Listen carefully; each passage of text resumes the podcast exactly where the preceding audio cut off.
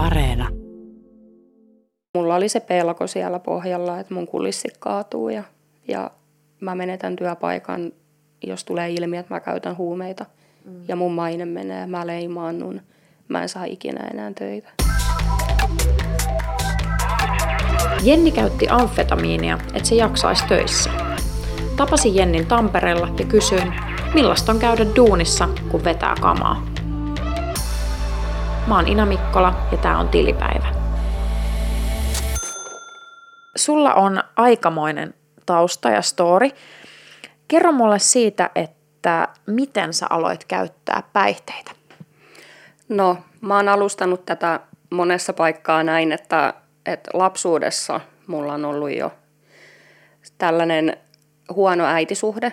Ja mä koin, että mä en oikein kuulu mihinkään, että mä en kuulu mun perheeseen ja, ja sitten tuli tällainen miellyttämisen halu, että, että koitin miellyttämällä saada niin kuin mun vanhempien arvoa tai niin kuin arvostusta itseäni kohtaan.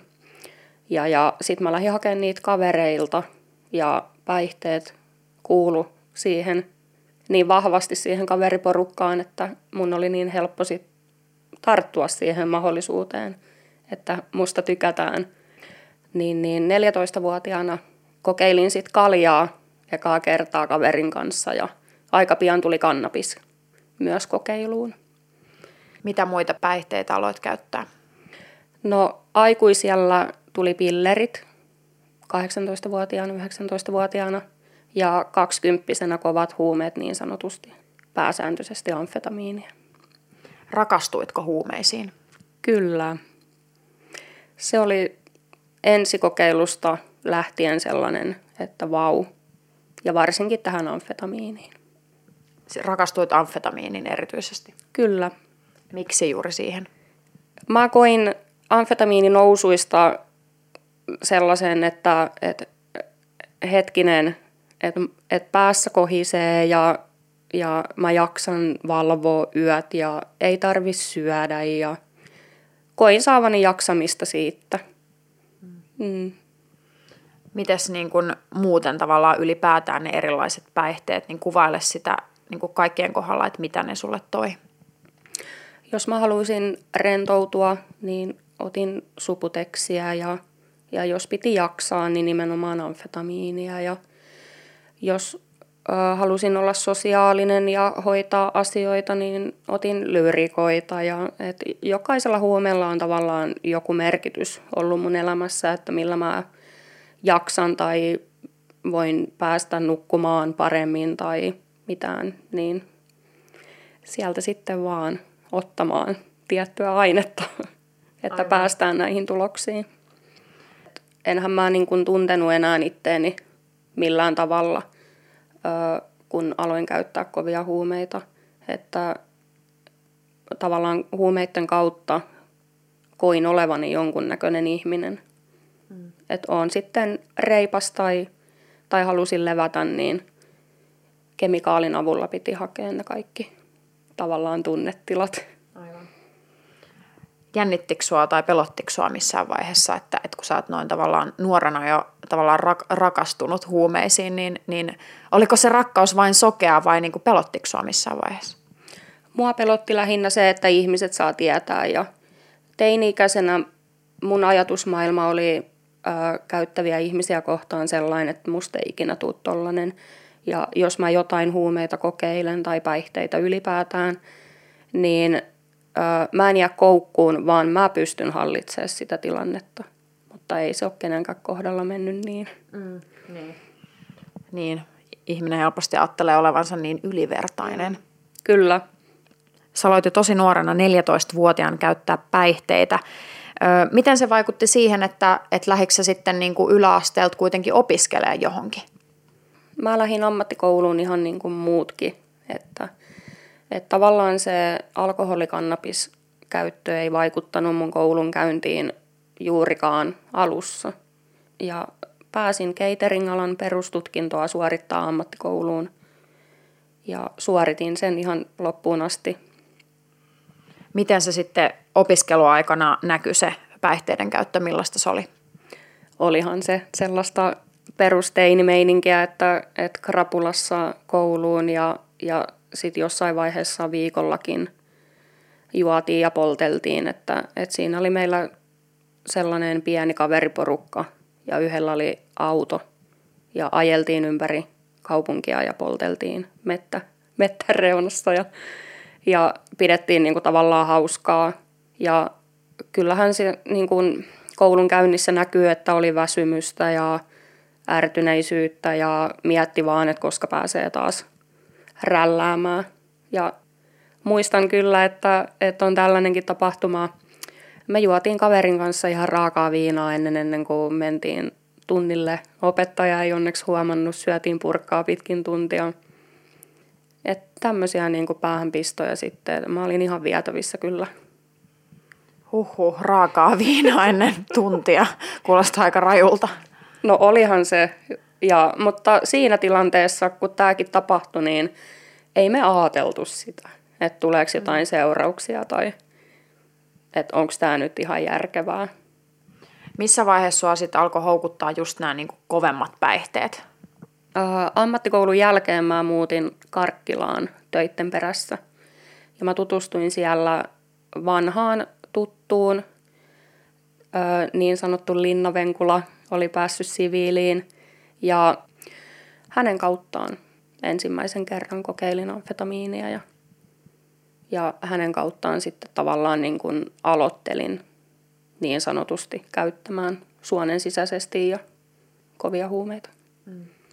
Eli sitten sieltä hänen kauttaan löysit sen rakkautesi amfetamiiniin. Kyllä. Ja siinä sivussa ehkä rakastuin tähän mieheenkin. Jahas. Se oli vähän sellaista, että, että tota, siltä oli niin helppo saada sitä amfetamiinia. Ja hän oli alkuun mulle niin kauhean mukava. Ja mä koin olevani aika yksin siellä Karkkilassa – ja tota noin, niin mun elämässä ei ollut mitään muuta kuin työnteko ja hauskanpito. Niin mikä siinä sitten lyöttäytyä miehen kanssa. Niin, eli sä, sä tosiaan sitten kuitenkin valmistuit Amiksesta ja sait myös sitten töitä. Kyllä, että ammattikoulusta valmistuttua niin, niin sain niin kuin pätkätöitä sieltä täältä ja Karkkilaan muutin sitten pidemmän määräaikaisen työsuhteen perässä. No, miten sitten näissä pätkätöitä tehdessä, niin millaista se oli sitten yhdistää pätkätyöt ja päihteet? No, tämä oli aika helppoa sinänsä, että, että tosiaan kun se työaika oli työaikaa ja sitten vapaa-aika oli juhlimista. Et tota, niin. Ja tavallaan amfetamiininkin voimalla niin ehkä hain sitä jaksamista, että mä jaksan sen työpäivän. Mutta se oli se oli hyvin pitkälti alusta asti sellaista, että odotti vaan, että se kahdeksan tuntia töissä loppuisi ja, ja pääsisi niin kuin sitten ottaa rennosti. Miten tota, käytit sä siellä töissä vai käytit sä vaan vapaa-ajalla? Mä olin tehnyt sopimuksen itteni kanssa, että, että missään nimessä ei töi, työaikana tai töissä ylipäätään mitään. Että just ehkä krapulassa saatan mennä, mutta ei muuta. Mutta ajan kanssa, kun niin sanotusti addiktio syveni, niin sit lähin niin kuin joustaa sen sopimukseni kanssa. Aivan. No sehän muodostui sitten loppupeleissä jo siihen sellaiseen kaavaan, että saatoin olla viikonkin pois töistä, että ryyppäsin ja rälläsin kavereiden kanssa. Ja mä suljin puhelimet, ettei muhun saada yhteyttä. Toki mun esimies tiesi, missä mä asun, sehän tuli oven taakse käymään sitten, katsoi, että mulla on kaikki kunnossa. Ja, ja joku mun kaveri meni avaa oven, että no Jenni on vähän kuumeessa, että se ei nyt pääse. Ja kyllähän se tiesi, että mikä meininki siellä on. Mutta tämä mun esimies piti jotenkin sit mun puolia ja sehän selitteli sit mun työpaikan ö, pomolle, että no Jennillä on nyt vähän vaikea aika, aika menossa, että, että hän soittaa heti kun – saa puhelimen päälle ja mä sain pitää mun työpaikan. Mm. Eli vaikka hän näki, että sä oot siellä aivan kuistilla, mm. niin hän ei silti niin kuin, päättänyt kertoa eteenpäin, että, että Jenni on nyt vähän niin kuin vetänyt jotain ja siksi hän ei ole töissä. Niin, jotain suojelumuudia siinä oli kyllä ja, ja silloin mä olin tosi kiitollinen hänelle, että, että pelasti tavallaan nahan, että, Et jos siinä vaiheessa tavallaan olisi saanut jo potkut ja, ja sitten olisi jo lähtenyt kämppäkin varmasti alta, niin en olisi välttämättä tässä mm. tänä päivänä. Niin, toisaalta toki voisi ajatella niin, että mitä jos hän olisi puuttunut, niin olisiko se voitu katkaista siihen se juttu? Niin, jos mä ajattelen niin kuin omaa itteeni, tunnen itteni aika hyvin, niin mä uskon, että mä olisin syöksynyt alamäkeä aika hurjaa vauhtia, että, mm. että tavallaan sillä ajatuksella, että nyt kaikki on menetetty, mitä tässä ei enää muutakaan. Mm.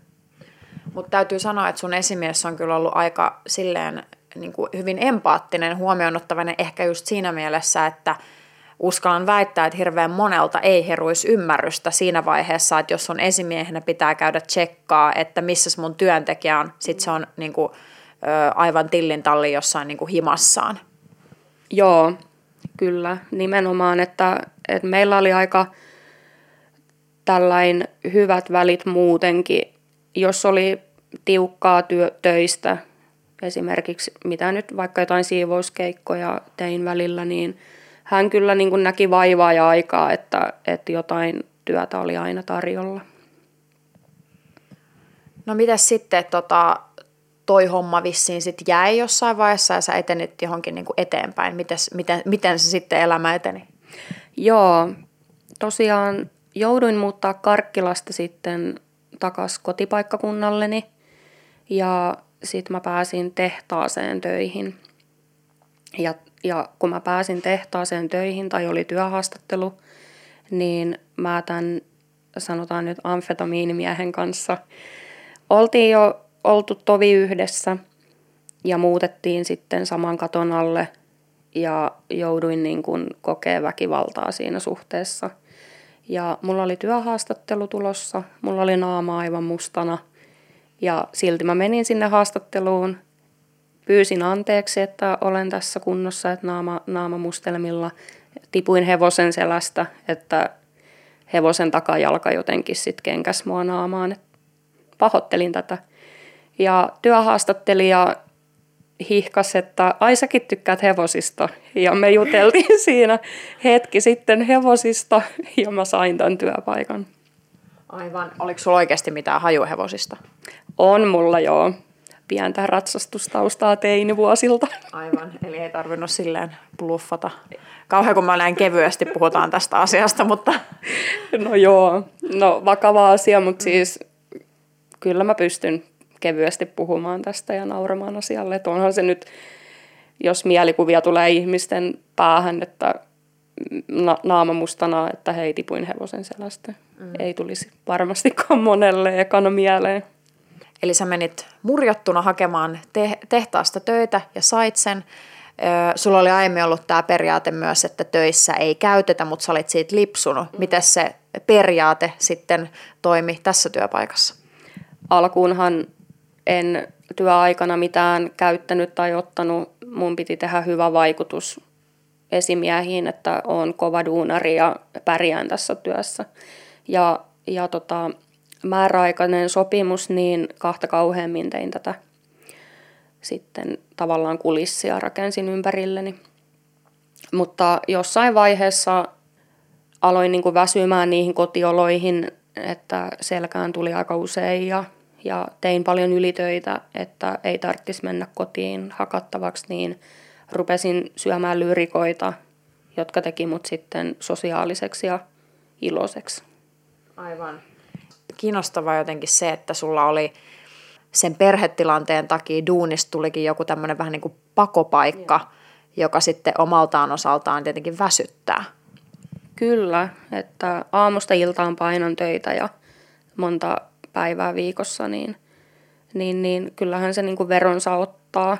Ja, ja lyrikoitten avulla, avulla koin, että mä jaksan, jaksan sit painaa kuitenkin täysillä työpäivät. Eli tässä vaiheessa sun rakkauspäihde ei ollut amfetamiini, vaan tämä lyrika. Kyllä, se oli jotenkin se tunne, että hei, pystyn väsyneenä olemaan mukava ihmisille ja sosiaalinen, niin toi tavallaan turvan tunnetta. Tavallaan niin kuin suoritin elämääni, ettei mm. vaan ketään saa mitään vinkkiä siitä, että mitä todellisuudessa tapahtuu. Tajusko kukaan siellä työpaikalla, että, että ensinnäkin sua hakataan himassa, toiseksi sä käytät päihteitä, niin kun, että sä pystyt duunaamaan sun duuni? Jossain vaiheessa joku mun työkavereista oli esimiehille ilmoittanut, että Jenni on aika ailahteleva, että onkohan sillä kaikki hyvin. Mä en loppupeleissä tiedä, kumpaa se epäili enemmän huumeiden käyttöä vai, vai sitten sitä kotona tapahtuvaa väkivaltaa. Mutta aika useinhan mä olin naamamustana ja selittelin ne milloin milläkin verukkeella. Mutta että kesken työpäivän sitten mun esimies tuli kysyä, kysyä ihan tähän linjastolle, että Jenni, että sua epäillään, että onko sulla kaikki hyvin. Ja siinä vaiheessa mä murruin ihan täysin. Mä en murtunut siitä, että nyt mä jään kiinni huumeiden käytöstä, vaan mä murruin siitä, että mä joudun kertoa mun miehestä, että se hakkaa mua. Ja, ja tavallaan sitten mä piilottelin koko huume, huumeiden käytön niin kuin, tavallaan tämän väkivallan alle. Se oli mulle helpoin tapa sillä hetkellä. Mm. Eli sä kerroit väkivallasta, mutta et sun päihteiden käytöstä. Joo, ja kun kerroin tästä väkivallasta, niin mut lähetettiin heti työterveyslääkärille juttelee ja sielläkin kerroin vaan ja ainoastaan väkivallasta ja miten se masentaa mua, että, että mä oon niin tavallaan vankilassa siellä kotona. Ja, ja mainitsin myös tästä, että, että ylityöt maistuu, että kun mä saan olla täällä turvassa. Mm. Tajusko se lääkäri siinä vaiheessa mitään? Ei se oikein tajunnut. Mä oon aina ollut jotenkin hyvä selittelee, en tiedä edes miten, mutta mä oon aina päässyt pälkähästä. Huhhuh. Aika, aika hämmentävää, että jos just ammattilainen ei näe, että tässä voisi olla vähän enemmänkin nyt. Joo, ei. Ei se kysynyt multa sanallakaan huumeiden käytöstä. Lähinnä oli huolissaan vain siitä, että selviäks mä siellä kotona. Mm. Miten sä suhtauduit siihen, että jotkut sun työkaverit niin kun, tavallaan ylipäätään epäilistä, että onko sulla kaikki kunnossa? Mä suutuin siitä tosi kova, kovasti ja verisesti. Ehkä jopa kaunaannuin, että, että miten joku ihminen voi tulla niin kuin, työntää nenää mun elämään ja puhua niin avoimesti esimiehille. Meilläkin oli monta esimiestä ja kaikki tiesi sitten tästä. Ja varmasti moni työkaverikin sitten on tauoilla ää, tavallaan puinut sitä. Mä olin tosi vihane. Niin, että sä et kokenut sitä silleen, että jes, joku huomaa ja auttaa nyt mua, vaan sä oot vaan silleen, että vittua, koska mun asioihin sotkeudutte. Nimenomaan näin, että, että pitäkää huoli omista asioistanne mm. Ja, mulla oli se pelko siellä pohjalla, että mun kulissi kaatuu ja, ja mä menetän työpaikan, jos tulee ilmi, että mä käytän huumeita mm. ja mun maine menee, mä leimaannun – mä en saa ikinä enää töitä. Kaikki nämä pyöri mun päässä silloin. Kun sä olit sit siellä niinku työ, työpaikalla ja sä olit siellä tosi paljon, kun sä teit ylitöitäkin ja näin, ja sä käytit, niin, niin miten se käyttö tavallaan tapahtui sitten? Et oliko se siellä niinku duunissa ja vetelit aina jossain tauolla niitä nappeja vai miten? Joo, meillä oli töissä tällainen niin kuin avainsysteemi tai leima, leimaussysteemi, että päästiin ovista sisään ja ulos. Ja jos nyt joku tästä yrityksestä kattoisi tavallaan mun numerosarjalla, että kuinka paljon mä oon käynyt niin kuin pukuhuoneen ja meidän tämän osaston välillä, niin voisi herätä kysymys, että mitä vittua toi tekee. että mä kävin napsi, napsipillereitä työn, työn aikana ja, ja niin kuin aina kun oli mahdollisuus, niin kävin varmuuden vuoksi ottamassa, että ettei vaan niin kuin pää selviäisi. Ja mun käsityksen mukaan tämmöisiä niin kuin minä, että työssä käyviä addikteja, niin on yllättävän paljon. Jatkuko tämä päihteiden käyttö vai tapahtuiko niin kuin mitään tai jotain, että se olisi niin kuin loppunut? Tapahtui, joo. mä aloin seurustelemaan mun nykyisen miehen kanssa 2013 syksyllä. Ja 2014 toukokuussa me saatiin tietää, että mä oon raskaana, joten lopetin itse seinään – tupakkaa myöden kaikki. Ja mä olin raskausajan selvinpäin. Siinä tuli muutto tänne Tampereelle ja lapsen syntymästä pari vuotta olin selvinpäin. Miten sä luulet, että sä pystyit sitten kuitenkin noin seinään lopettaa jonkun tollaisen aika radikaalin asi- tai niinku asian, mikä on radikaalisti hallinnut sun elämää? Jotenkin mun oma tunto vaan ei antanut niinku myöden, että mä tuhoisin just jotain ihmisen alkua, joka ei niin kuin pysty vaikuttaa millään tavalla ö, ole, olemassa olonsa tai mitään, että koin niin kuin tekeväni oikean ratkaisun lopettamalla kaikki ja mä sain onneksi tietää niin alussa, että ei ollut epäilyjä mitään, että mä olisin vahingoittanut sikiöä tai mitään. Se helpotti mua tekemään tämän päätöksen. Mm. No miltä sitten se tuntui, kun se lapsi syntyi sitten? No, mitä nyt tämmöisestä vastasyntyneen vauvaariesta voi sanoa. Mä valvoin ensimmäiset kymmenen ja puoli kuukautta. Ja mä pistin lapsen yksivuotiaana päiväkotiin, jonka jälkeen mä lähdin hakea työpaikkaa ja sainkin työpaikan. Mutta että mä olin yksi huoltaja tässä vaiheessa, mun mies. Hän on myös toipuva addikti, niin hän oli lähtenyt jo pojan ollessa neljä kuukautta niin uudestaan käyttää. Ja hän, poistui sitä myötä meidän elämästä, niin mä jatkoin yksin huoltajana. Ja no sen pari vuotta mä sitä jaksoin sinnitellä hammasta purren. Ja kun mä sain tämän mun työpaikan, niin, niin, niin jotenkin mulla kasaantui kaikki paineet ja että nyt mä oon niin kuin yksinhuoltaja kaupungissa, jossa ei ole tukiverkostoa ja mun pitää selviytyä myös tästä työstä. Niin mä väsyin ihan totaalisesti ja tavallaan tällä selityksellä mä oikeutin itselleni lähteä käyttämään uudestaan amfetamiinia. Mm. Eli tavallaan kun oli turvattu jo se, että vauva on niin kuin pihalla ja se on jo nyt jonkun verta kasvanut ja se on päiväkodissa ja näin, niin, niin on jo vähän niin kuin turvallista, turvallistakin taas alkaa käyttää päihteitä. Joo, jotenkin näin mä sen ajattelin.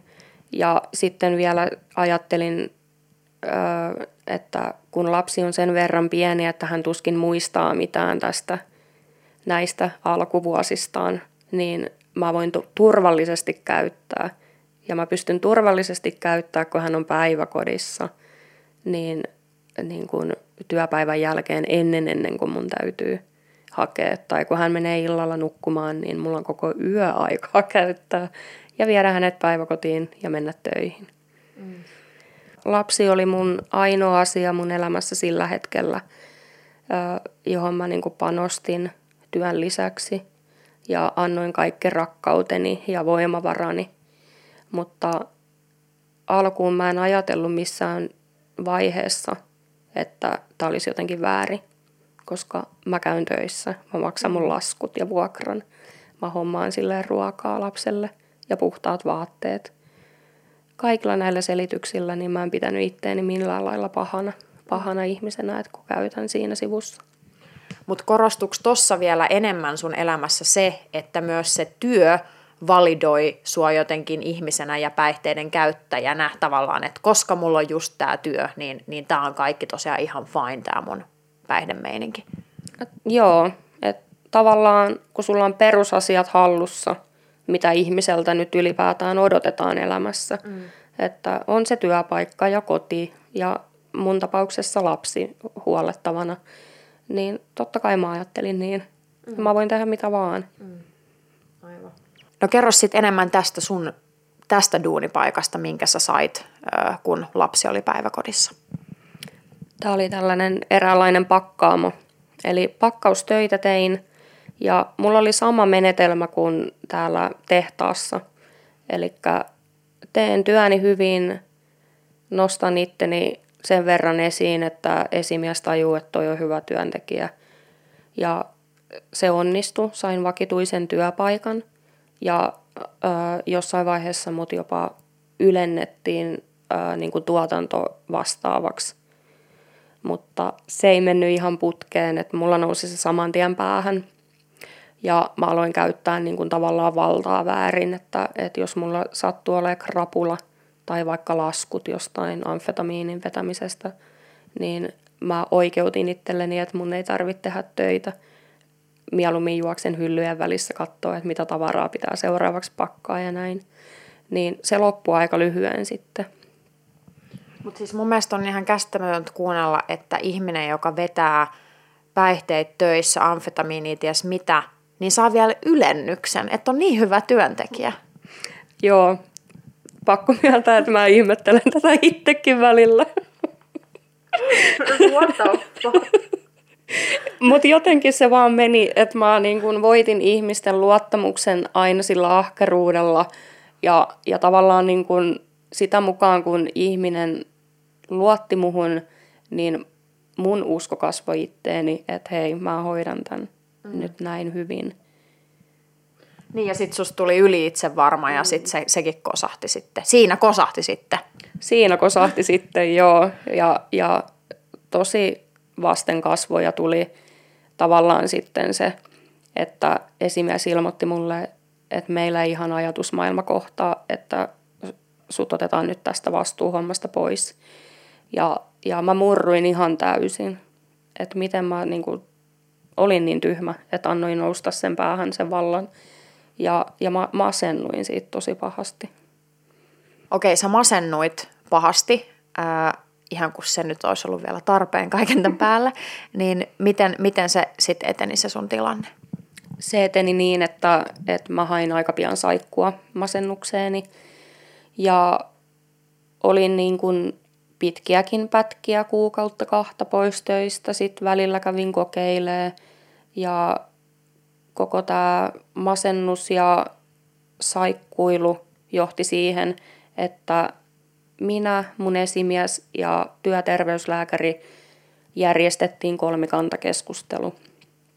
Ja kolmikantakeskustelussa olin, niin kuin lääkäri oli mun puolella, että mä olin saanut senkin puhuttua ihan pekerryksiin, että, että masennus vaan vaivaa ja on paskana sen takia. Ja ja, ja täällä kolmikantakeskustelussa esimies kysyi ensimmäisen kerran, että voisiko tämä masennus johtua huumeiden käytöstä.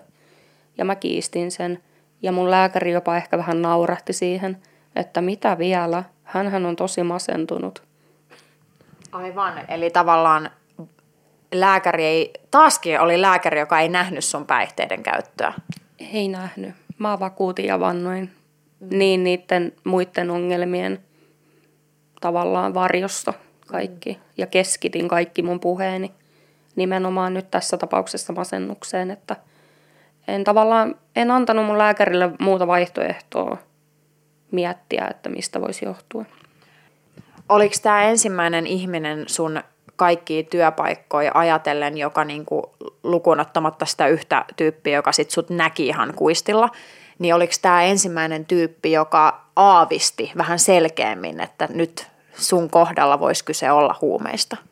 Oli joo, että, että nyt tälle jälkeenpäin ehkä kaduttaakin, että miksen mä voinut sit vaan tunnustaa kaikkea, että olisi ehkä jopa voinut saada apua mm. itse ongelmaan. Mutta että sä olit pystynyt sumuttaa kaikki sun työkavereita ihan 6-0? Kaikkia mun työkavereita ja esimiehiä, lääkäreitä.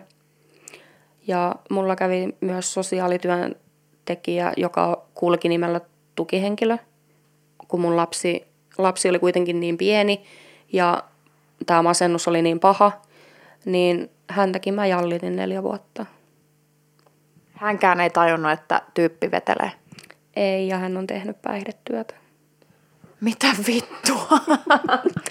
en tiedä. en tiedä.